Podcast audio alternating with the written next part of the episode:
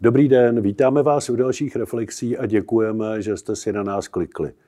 Dnešní reflexe natáčíme 17. listopadu, což pro mě je jeden z nejvýznamnějších svátků vůbec, protože ten den jsme z ostnatých drátů mohli vykročit do svobodného světa.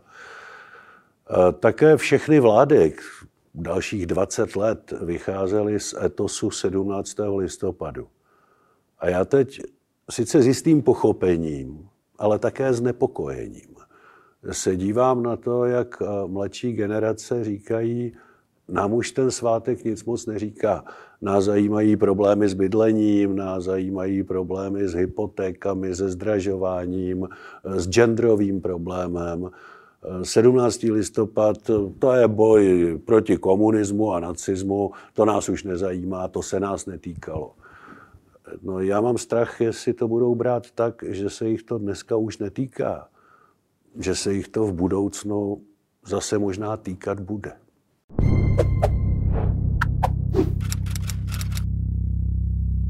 Vy jste, vy jste začal eh, poněkud znepokojivě, že mladší generaci už to nezajímá. Ono nelze se moc divit, protože je to více než 30 let, což je eh, doba, dejme tomu od roku 1918 do roku 1948. Co se za tu dobu stalo, to jsou prostě celé dějiny. Nicméně já vždycky eh, se snažím na ty věci dívat napřed pozitivně a pak si říct, co, co nás trápí. Pozitivní je, že poprvé od, 30, poprvé od listopadu 89 nezasedá ve sněmovně komunistická strana. To mi přijde, jako že jsme se toho dožili, je fajn. Eh, eh, poprvé možná za posledních sedm let, předpokládám, nepůjde Andrej Babiš na Národní třídu pokládat věnce, eh, pokrytecky pokládat věnce k eh, památníku 17. listopadu, to je symbolicky pro mě taky eh, pozitivní zpráva. A pozitivní zpráva už jako možná méně, ale zajímavá pro mě je, že poprvé, poprvé po 30 letech bude sedět v české vládě strana, která, jejíž gro vlastně je ta generace, o které vy mluvíte, která vlastně ten listopad nezažila ani mentálně, ani fyzicky, většina z nich asi nebyla ani na světě. A má k němu eh, dost ambivalentní vztah a já jsem zvědav, jak se, jak se s tou svobodou nebo s tou odpovědností za svobodou vyrovná. Já jsem také říkal, že to bylo s velkým pochopením, protože pro ně už jsou to dějiny, které nezažili. Nicméně nacismus a komunismus srovnatelně jsou dvě obrovské hrozby, které ničily celý svět minulé století. A jestli je generace, která je nezažila, přestane chápat jako hrozby, no tak oni se mohou vrátit vy berete jako pozitivní, já také, že poprvé po 30 letech nebude v České sněmovně komunistická strana, ale to vůbec neznamená, že tam bude méně komunistů. ono jich tam bude hodně. Já, já to všechno chápu. Prostě dějiny jdou a tak jako pro nás jsou dneska dějiny 28. říjen, tak dnes, nebo, nebo 8. květen, Eh, tak prostě pro tuhle generaci jsou dneska už stejně vzdálené dějiny 17. listopad. Ale neuvědomovat si eh, to zlo, které bylo předtím, ta rizika, které k tomu zlu vedou, znamená riskovat, že si to zopakujeme. A já jenom apeluji na to, abychom si to neopakovali.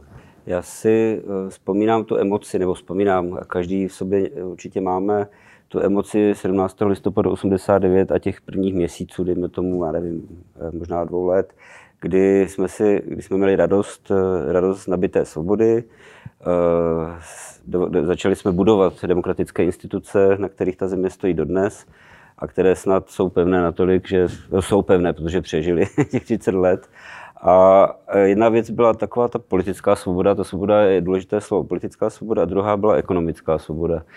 E, to šlo jedno s druhým a, a my jsme jako lidi političtější, třeba já jsem fakt vyloženě politický člověk, já jsem se upnul hodně na ty politické svobody. Pro mě to, je, pro mě to bylo důležité, pro mě to je důležité, pro mě je důležitá svoboda slova, ale velká část společnosti asi začala řešit uh, úplně jiné věci a to tu ekonomickou svobodu, vlastně bohatství, když to tak řeknu. A možno, možná dochází k takové k deziluzi.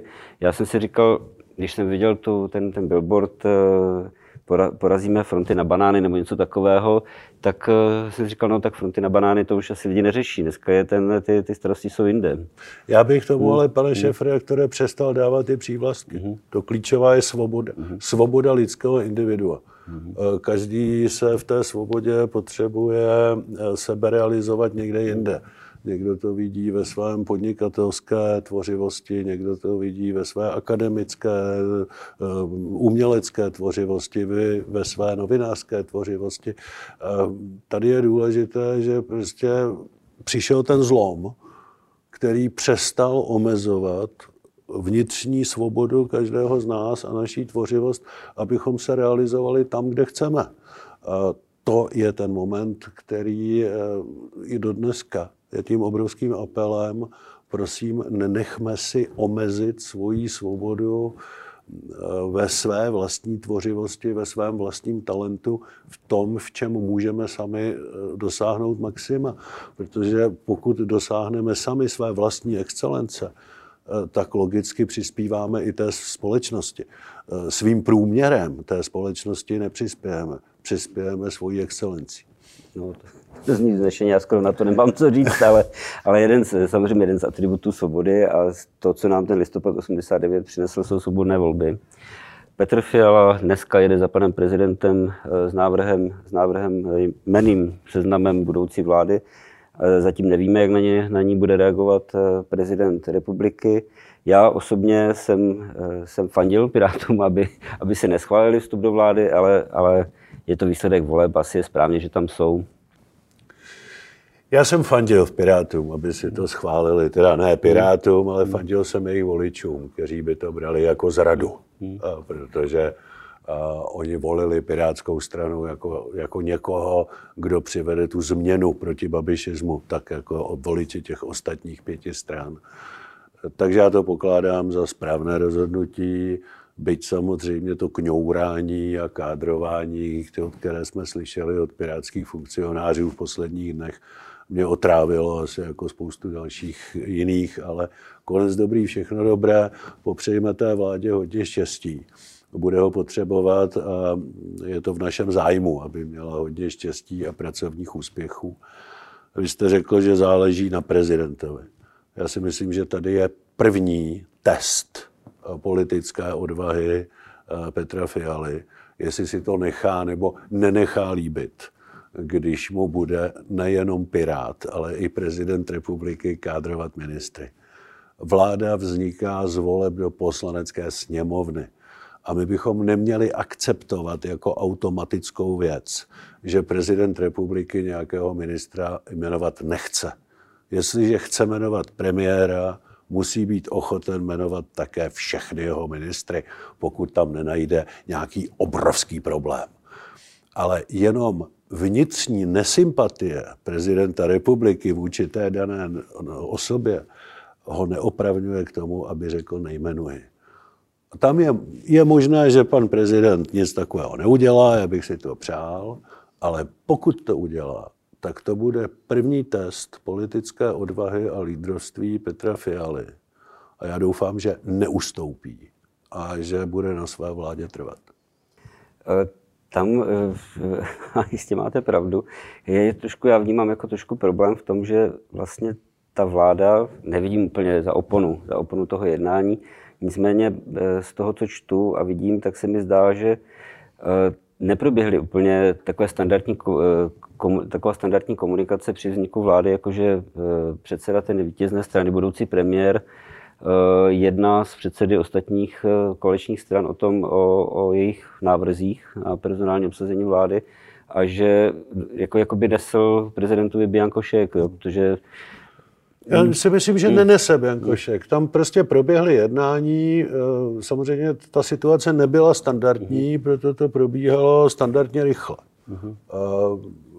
Možná, že ve standardní situaci by to probíhalo podstatně déle ale povšimněte si, vy sám jste mi nedávno říkal, že už to trvá moc dlouho. Mhm, Ta situace byla skutečně nestandardní, bylo potřeba eh, být připraven velmi rychle, mhm. oni byli připraveni velmi rychle, znamená, některá jednání musela, musela probíhat paralelně, nicméně ta vláda je dohodnuta, je dohodnut její program, já můžu mít tisíc výhrad, eh, ale prostě těm pěti subjektům se podařilo se dohodnout. To je ta nejsilnější zpráva.